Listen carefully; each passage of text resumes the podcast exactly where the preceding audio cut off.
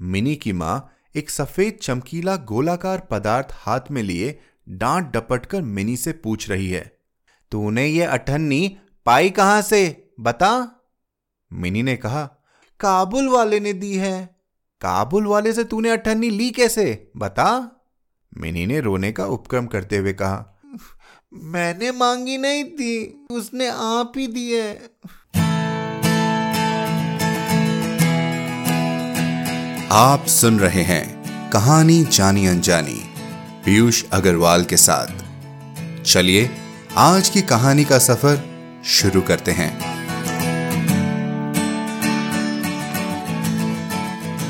नमस्कार दोस्तों, आशा करता हूं आप सब स्वस्थ होंगे और हर हफ्ते नई कहानी का मजा ले रहे होंगे।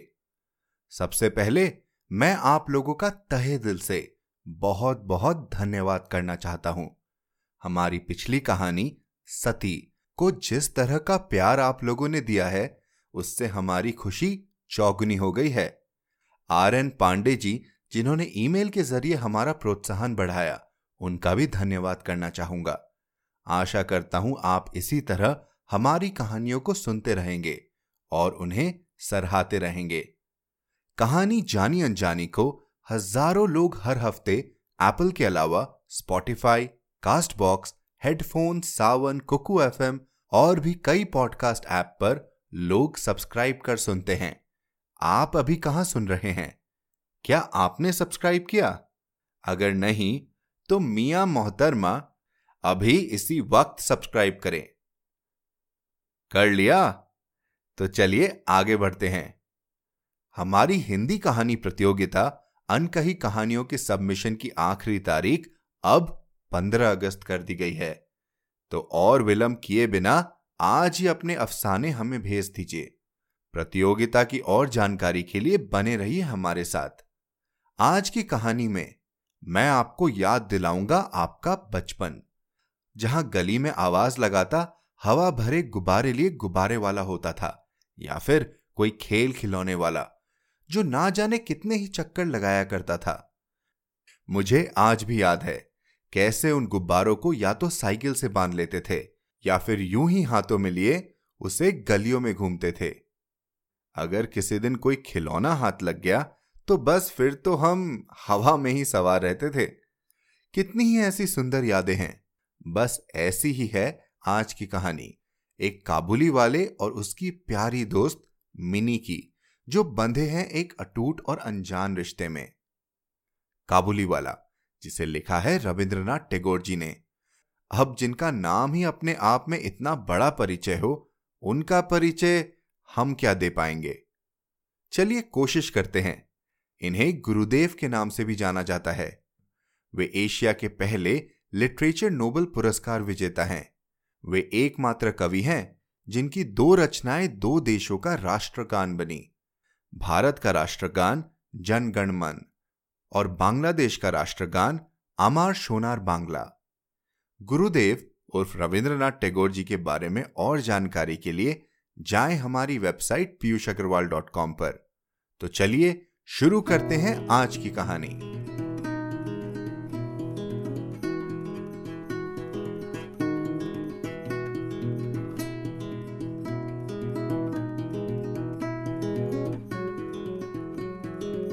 काबुली वाला, रविंद्रनाथ टैगोर। मेरी 5 वर्षीय की छोटी लड़की मिनी से पल भर भी बात किए बिना नहीं रहा जाता। दुनिया में आने के बाद भाषा सीखने में उसने सिर्फ 1 ही वर्ष लगाया होगा।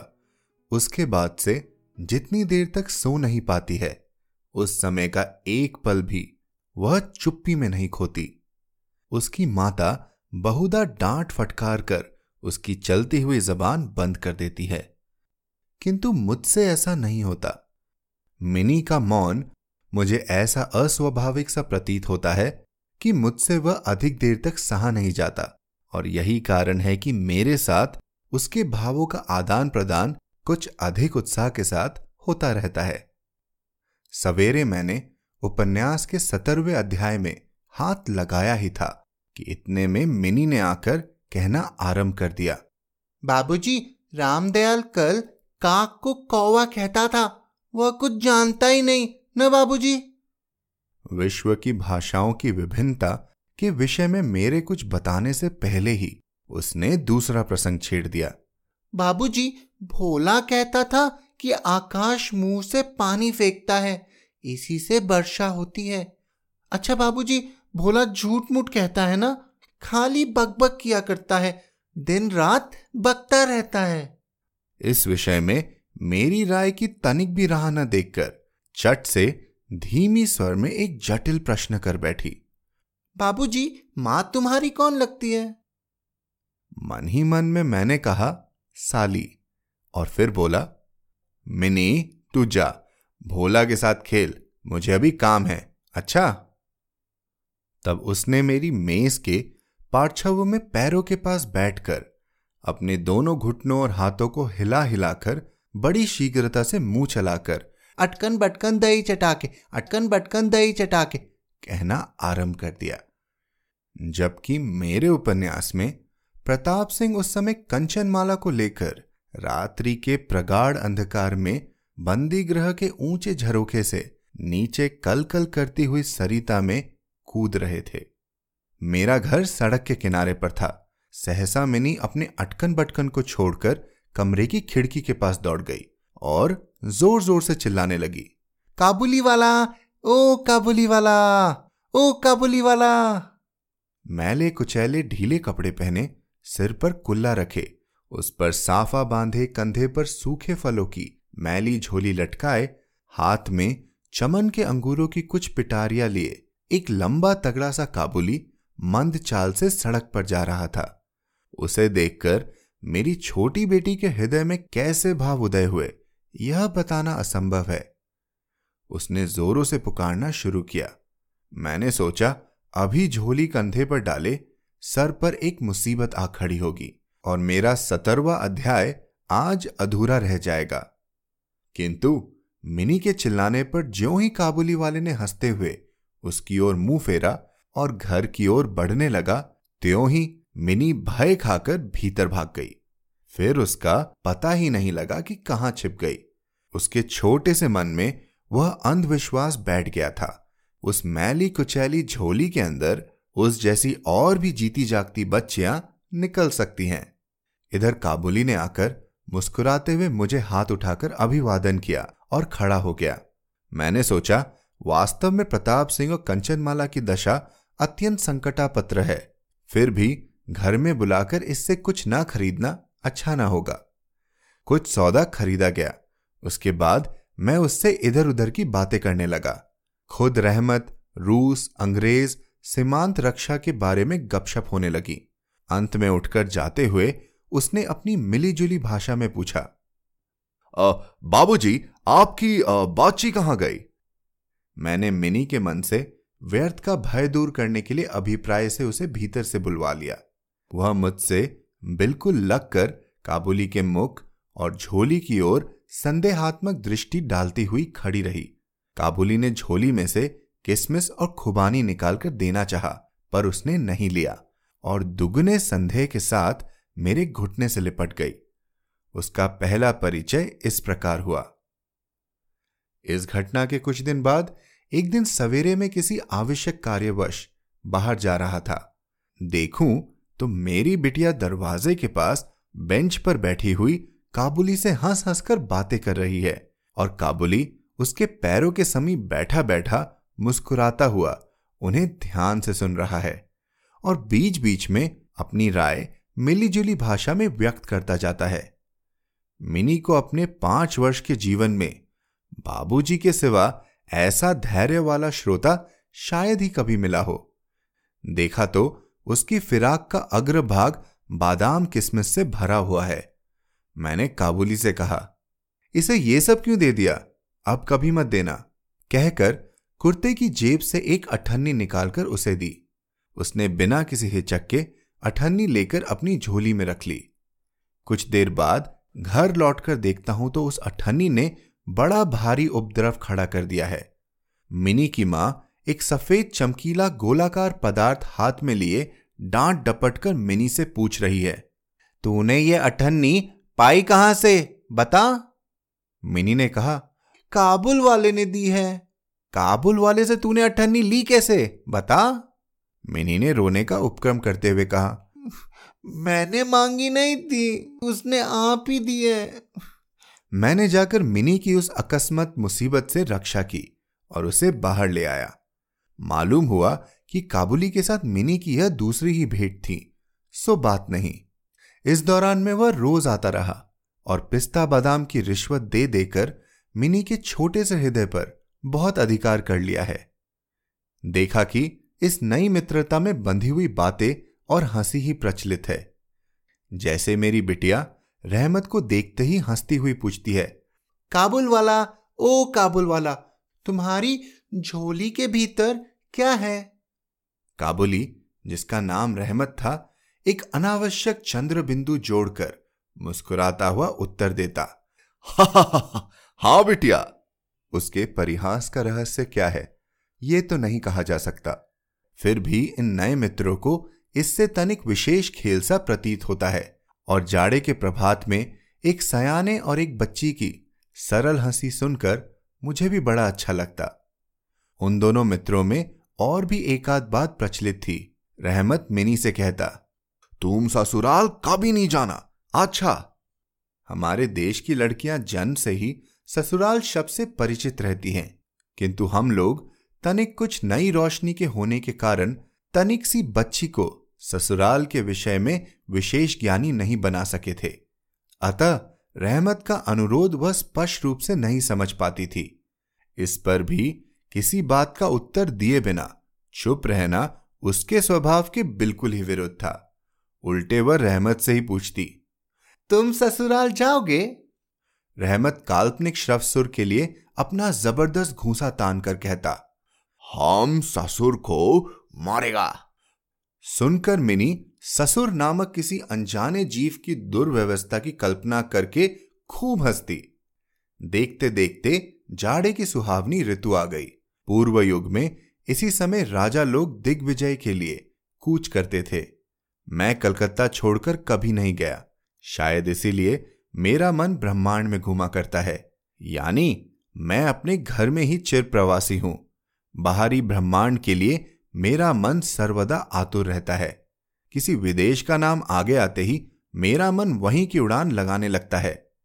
इसी प्रकार किसी विदेशी को देखते ही तत्काल मेरा मन सरिता पर्वत बिहड़ वन के बीच में एक कुटीर का दृश्य देखने लगता है और एक उल्लासपूर्ण स्वतंत्र जीवन यात्रा की बात कल्पना में जाग उठती है। इधर देखा तो मैं ऐसी प्रकृति का प्राणी हूं जिसका अपना घर छोड़कर बाहर निकलने से सिर कटता है। यही कारण है कि सवेरे के समय अपने छोटे से कमरे के मेज के सामने बैठकर उस काबुली से गपशप लड़ाकर बहुत कुछ भ्रमण का काम निकाल लिया करता हूं। मेरे सामने काबुल का पूरा चित्र खींचा जाता। दोनों ओर ऊबड़ खाबड़ लाल लाल ऊंचे दुर्गम पर्वत हैं और रेगिस्तानी मार्ग, उन पर लदे हुए ऊंटों की कतार जा रही है। ऊंचे ऊंचे साफे बांधे हुए सौदागर और यात्री कुछ ऊंट की सवारी पर हैं तो कुछ पैदल ही जा रहे हैं। किन्हीं के हाथ में बर्छा है तो कोई बाबा आदम के जमाने की पुरानी बंदूक थामे हुए है। बादलों की भयानक गर्जन के स्वर में काबुली लोग अपने मिली जुली भाषा में अपने देश की बात कर रहे हैं। मिनी की माँ बड़ी वहमी तबीयत की है। राह में किसी प्रकार का शोरगुल हुआ नहीं कि उसने समझ लिया कि संसार भर के सारे मस्त शराबी हमारे ही घर की ओर दौड़ रहे हैं। उसके विचारों में यह दुनिया इस छोर से उस छोर तक चोर डकैत, मस्त शराबी, सांप, बाघ, रोगों, मलेरिया, तिलवट्टे और अंग्रेजों से भरी पड़ी है। इतने दिन हुए इस दुनिया में रहते हुए भी उसके मन का यह रोग दूर नहीं हुआ। रहमत काबुली की ओर से भी वह पूरी तरह निश्चिंत नहीं थी। उस पर विशेष नजर रखने के लिए मुझसे बार बार अनुरोध करती रहती। जब मैं उसके शक को परिहास के आवरण से ढकना चाहता तो मुझसे एक साथ कई प्रश्न पूछ बैठती। क्या कभी किसी का लड़का नहीं चुराया गया? क्या काबुल में गुलाम नहीं बिकते? क्या एक लंबे तगड़े काबुली के लिए एक छोटे बच्चे को उठा ले जाना असंभव है? इत्यादि। मुझे मानना पड़ता कि यह बात नितांत असंभव हो सो बात नहीं, पर भरोसे के काबिल नहीं। भरोसा करने की शक्ति सब में समान नहीं होती, अतः मिनी की मां के मन में भय ही रह गया। लेकिन केवल इसलिए बिना किसी दोष के रहमत को अपने घर में आने से मना न कर सका। हर वर्ष रहमत माघ मास में लगभग अपने देश लौट जाता है। इस समय वह अपने व्यापारियों से रुपया पैसा वसूल करने में तल्लीन रहता है। उसे घर घर दुकान दुकान घूमना पड़ता है। फिर भी मिनी से उसकी भेंट एक बार अवश्य हो जाती है। देखने में तो ऐसा प्रतीत होता है कि दोनों के मध्य किसी षड्यंत्र का श्री गणेश हो रहा है।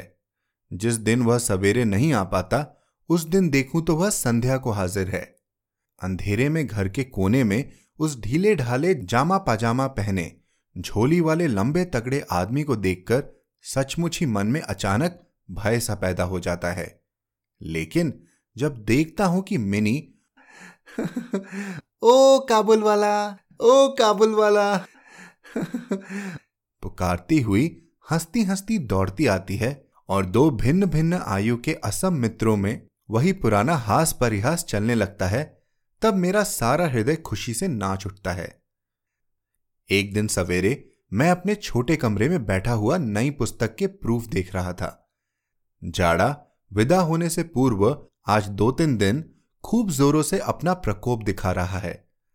जिधर देखो उधर उस जाड़े की ही चर्चा है। ऐसे जाड़े पाले में खिड़की में से सवेरे की धूप मेज के नीचे मेरे पैरों पर आ पड़ी। उसकी गर्मी मुझे अच्छी प्रतीत होने लगी। लगभग 8 बजे का समय होगा। सिर से मफलर लपेटे उषाचरण सवेरे की सैर करके घर की ओर लौट रहे थे। ठीक इस समय राह में एक बड़े जोर का शोर सुनाई दिया। देखूं तो अपने उस रहमत को 2 सिपाही बांधे लिए जा रहे हैं। उनके पीछे बहुत से तमाशाई बच्चों का झुंड चला आ रहा है। रहमत के ढीले ढीले कुर्तों पर खून के दाग हैं और एक सिपाही के हाथ में खून से लथपथ छुरा। मैंने द्वार से बाहर निकलकर सिपाही को रोक लिया। पूछा, क्या बात है? कुछ सिपाही से और कुछ रहमत से सुना कि हमारे एक पड़ोसी ने रहमत से रामपुरी चादर खरीदी थी। उसके कुछ रुपए उसकी ओर बाकी थे, जिन्हें देने से उसने साफ इनकार कर दिया। बस इसी पर दोनों की बात बढ़ गई और रहमत ने छुरा निकालकर घोंप दिया। रहमत उस झूठे बेईमान आदमी के लिए भिन्न भिन्न प्रकार के अपशब्द सुना रहा था। इतने में काबुल वाला पुकारती हुई मिनी घर से निकल आई। रहमत का चेहरा क्षण भर में कौतुक हास्य से चमक उठा। उसके कंधे पर आज झोली नहीं थी, अतः झोली के बारे में दोनों मित्रों की अभ्यस्त आलोचना न चल सकी। मिनी ने आते के साथ ही उसने पूछा, तुम ससुराल जाओगे? रहमत ने प्रफुल्लित मन से कहा, हाँ वही तो जा रहा हूं। रहमत ताड़ गया कि उसका यह जवाब मिनी के चेहरे पर हंसी न ला सकेगा और तब उसने हाथ दिखाकर कहा, ससुर को मारता पर क्या करूं, हाथ बांधे हुए हैं।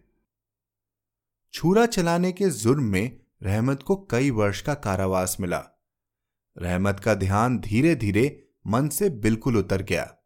हम लोग अब अपने घर में बैठकर सदा के अभ्यस्त होने के कारण नित्य के काम धंधों में उलझे हुए दिन बिता रहे थे। तभी एक स्वाधीन पर्वतों पर घूमने वाला इंसान कारागार की प्राचीरों के अंदर कैसे वर्ष पर वर्ष काट रहा होगा, यह बात हमारे मन में कभी उठी ही नहीं। और चंचल मिनी का आचरण तो और भी लज्जाप्रद हो गया। यह बात उसके पिता को भी माननी पड़ेगी। उसने सहज ही अपने पुराने मित्र को भूलकर पहले तो नबी सईस के साथ मित्रता जोड़ी।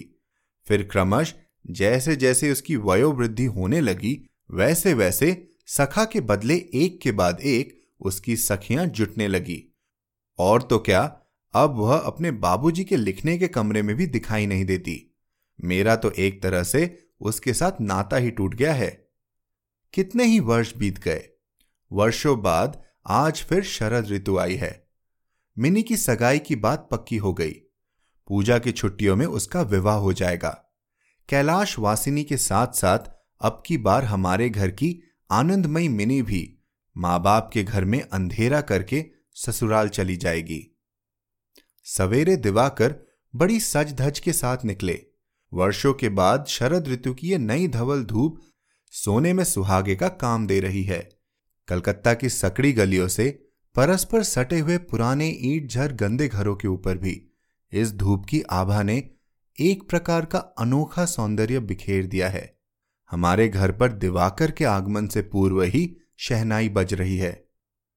मुझे ऐसा प्रतीत हो रहा है कि जैसे वह मेरे हृदय की धड़कनों में से रो रोकर बज रही हो।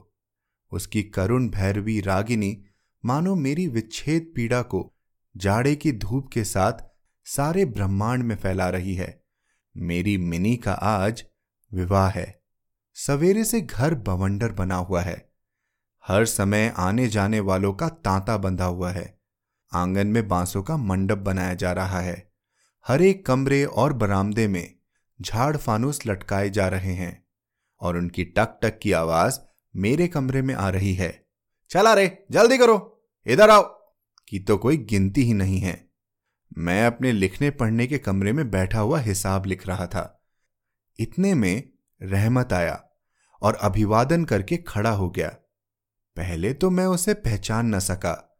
उसके पास न तो झोली थी और न पहले जैसे लंबे लंबे बाल और न चेहरे पर पहले जैसी दिव्य ज्योति ही थी। अंत में उसकी मुस्कान देखकर पहचान सका कि वह रहमत है। मैंने पूछा, क्यों रहमत, कब आए? उसने कहा, कल शाम को जेल से छूटा हूं। सुनते ही उसके शब्द मेरे कानों में खट से बज उठे। किसी खूनी को मैंने कभी आंखों से नहीं देखा था। उसे देखकर मेरा सारा मन एकाएक सिकुड़ सा गया। मेरी यही इच्छा होने लगी कि आज के इस शुभ दिन में वह इंसान यहां से टल जाए तो अच्छा हो। मैंने उससे कहा, हाँ, आज हमारे घर में कुछ आवश्यक काम है तो आज मैं उसमें लगा हुआ हूं। आज तुम जाओ, फिर आना। मेरी बात सुनकर वह उसी क्षण जाने को तैयार हो गया, पर द्वार के पास आकर कुछ इधर उधर देखकर बोला, क्या बाची को तानिक नहीं देख सकता? शायद उसे यही विश्वास था कि मिनी अब तक वैसी ही बच्ची बनी है। उसने सोचा हो कि मिनी अब भी पहले की तरह काबुल वाला पुकारती हुई दौड़ी चली आएगी। उन दोनों के पहले हास परिहास में किसी प्रकार की रुकावट न होगी। यहां तक कि पहले की मित्रता को याद करके वह एक पेटी अंगूर और एक कागज के दानों में थोड़ी सी किशमिश और बादाम शायद अपने देश के किसी आदमी से मांग टांग कर लेता आया था। उसकी पहले की मैली कुचैली झोली आज उसके पास ना थी। मैंने कहा, आज घर में बहुत काम है, सो किसी से भेंट ना हो सकेगी। मेरा उत्तर सुनकर वह कुछ उदास सा हो गया। उसी मुद्रा में उसने एक बार मेरे मुख की ओर स्थिर दृष्टि से देखा, फिर अभिवादन करके दरवाजे के बाहर निकल गया। मेरे हृदय में जाने कैसी एक वेदना सी उठी। इतने में देखा तो वह स्वयं ही आ रहा है। वह पास आकर बोला, यही अंगूर और कुछ किशमिश बादाम बाची के लिए लाया था, उसको दे दीजिएगा। मैंने उसके हाथ से सामान लेकर पैसे देने चाहे, लेकिन उसने मेरे हाथ को थामते हुए कहा, आपकी बहुत मेहरबानी है बाबू साहब, हमेशा याद रहेगी, पीसा रहने दीजिए। तनिक रुककर फिर बोला, बाबू साहब, आपकी जैसी मेरी भी देश में बाची है। मैं उसकी याद कर कर आपकी बाची के लिए थोड़ी सी मेवा हाथ में लाया करता हूं। मैं ये सौदा बेचने नहीं आता। कहते हुए उसने ढीले ढाले कुर्ते के अंदर हाथ डालकर छाती के पास से एक मैला कुचैला मुड़ा हुआ कागज का टुकड़ा निकाला और बड़े जतन से उसकी चारों तहे खोलकर दोनों हाथों से उसे फैलाकर मेरी मेज पर रख दिया। देखा कि कागज के उस टुकड़े पर एक नन्हे से हाथ के छोटे से पंजे की छाप है। फोटो नहीं, तैलचित्र नहीं, हाथ में थोड़ी सी कालीक लगाकर कागज के ऊपर उसी का निशान ले लिया गया है। अपनी बेटी के स्मृति पत्र को छाती से लगाकर रहमत हर वर्ष कलकत्ता के गली कुच्चों में सौदा बेचने के लिए आता है और तब वह कालीक चित्र मानो उसकी बच्ची के हाथ का कोमल स्पर्श उसके बिछड़े हुए विशाल वक्षस्थल में अमृत उड़ेलता रहता है। देखकर मेरी आंखें भर आई और फिर मैं इस बात को बिल्कुल ही भूल गया कि वह एक मामूली काबुली मेवा वाला है, मैं एक उच्च वंश का रईस हूं। तब मुझे ऐसा लगने लगा कि जो वह है वही मैं हूं, वह भी एक बाप है और मैं भी। उसकी पर्वतावासनी छोटी बच्ची की निशानी मेरी ही मिनी की याद दिलाती है। मैंने तत्काल ही मिनी को बाहर बुलवाया। हालांकि इस पर अंदर घर में आपत्ति की गई, पर मैंने उस पर कुछ भी ध्यान नहीं दिया। विवाह के वस्त्रों और अलंकारों में लिपटी हुई बेचारी मिनी मारे लज्जा के सिकड़ी हुई सी मेरे पास आकर खड़ी हो गई। उस अवस्था में देखकर रहमत काबुल पहले तो सकपका गया, उससे पहले जैसी बातचीत न करते बना। बाद में हंसते हुए बोला, लल्ली सास के घर जा रही है क्या? मिनी अब सास का अर्थ समझने लगी थी, अतः अब उससे पहले की तरह उत्तर देते न बना। रहमत की बात सुनकर मारे लज्जा के उसके कपोल लाल हो उठे। उसने मुंह को फेर लिया। मुझे उस दिन की याद आई जब रहमत के साथ मिनी का प्रथम परिचय हुआ था। मन में एक पीड़ा की लहर दौड़ गई। मिनी के चले जाने के बाद एक गहरी सांस लेकर रहमत फर्श पर बैठ गया। शायद उसकी समझ में यह बात एकाएक साफ हो गई कि उसकी बेटी भी इतने दिनों में बड़ी हो गई होगी और उसके साथ भी उसे फिर से नई जान पहचान करनी पड़ेगी। संभवतः वह उसे पहले जैसी नहीं पाएगा। इन 8 वर्षों में उसका क्या हुआ होगा, कौन जाने। सवेरे के समय शरद की स्निग्ध सूर्य किरणों में शहनाई बजने लगी और रहमत कलकत्ता की एक गली के भीतर बैठा हुआ अफगानिस्तान के गेरू पर्वत का दृश्य देखने लगा। मैंने एक नोट निकालकर उसके हाथ में दिया और कहा, रहमत तुम देश चले जाओ अपनी लड़की के पास। तुम दोनों के मिलन सुख से मेरी मिनी सुख पाएगी। रहमत को रुपए देने के बाद विवाह के हिसाब में से मुझे उत्सव समारोह के 2-1 अंक छांट कर काट देने पड़े। जैसी मन में थी वैसी रोशनी नहीं कर सका, अंग्रेजी बाजा भी नहीं आया। घर में औरतें बड़ी बिगड़ने लगी, सब कुछ हुआ। फिर भी मेरा विचार है कि आज एक अपूर्व ज्योत्सना से हमारा शुभ समारोह उज्जवल हो उठा।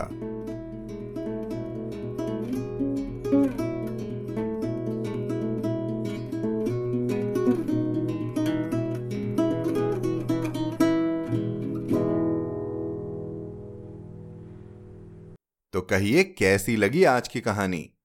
क्या आपके बचपन से जुड़े ऐसे किस्से हैं आपके पास? तो हमें जरूर लिख भेजिए hello@piyushagarwal.com पर। और दोस्तों, जैसे कि मैंने शुरुआत में कहा था, Ankahi Kahaniyan international Hindi story contest की डेट 15 अगस्त तक बढ़ा दी गई है। अब आप अपनी लिखी कहानी 15 अगस्त तक हमें भेज सकते हैं। सर्वश्रेष्ठ 3 कहानियां इस पॉडकास्ट का हिस्सा बनेंगी। कॉन्टेस्ट की बाकी जानकारी के लिए आप हमारी वेबसाइट piyushagarwal.com या कहानी जानी अनजानी के फेसबुक पेज को भी विजिट कर सकते हैं। हमें आपकी लिखी कहानियों का इंतजार है, क्योंकि कहानियां हैं तो कहानी जानी अनजानी है। इसी नोट पर मैं आपसे विदा लेता हूं। आज के लिए इतना ही। मेरी फिर आपसे यही विनती है, आप एप्पल पॉडकास्ट या जिस भी ऐप पर इस पॉडकास्ट को सुन रहे हैं वहां अपना रिव्यू देना और सब्सक्राइब करना न भूलें। आप सुन रहे थे कहानी जानी अनजानी पीयूष अग्रवाल के साथ, जो कि इंडी पॉडकास्टर की एक पेशकश है। तो हम आपसे मिलते रहेंगे हर शुक्रवार। तब तक के लिए अपना ध्यान रखिए, स्वस्थ रहिए और मुस्कुराते रहिए।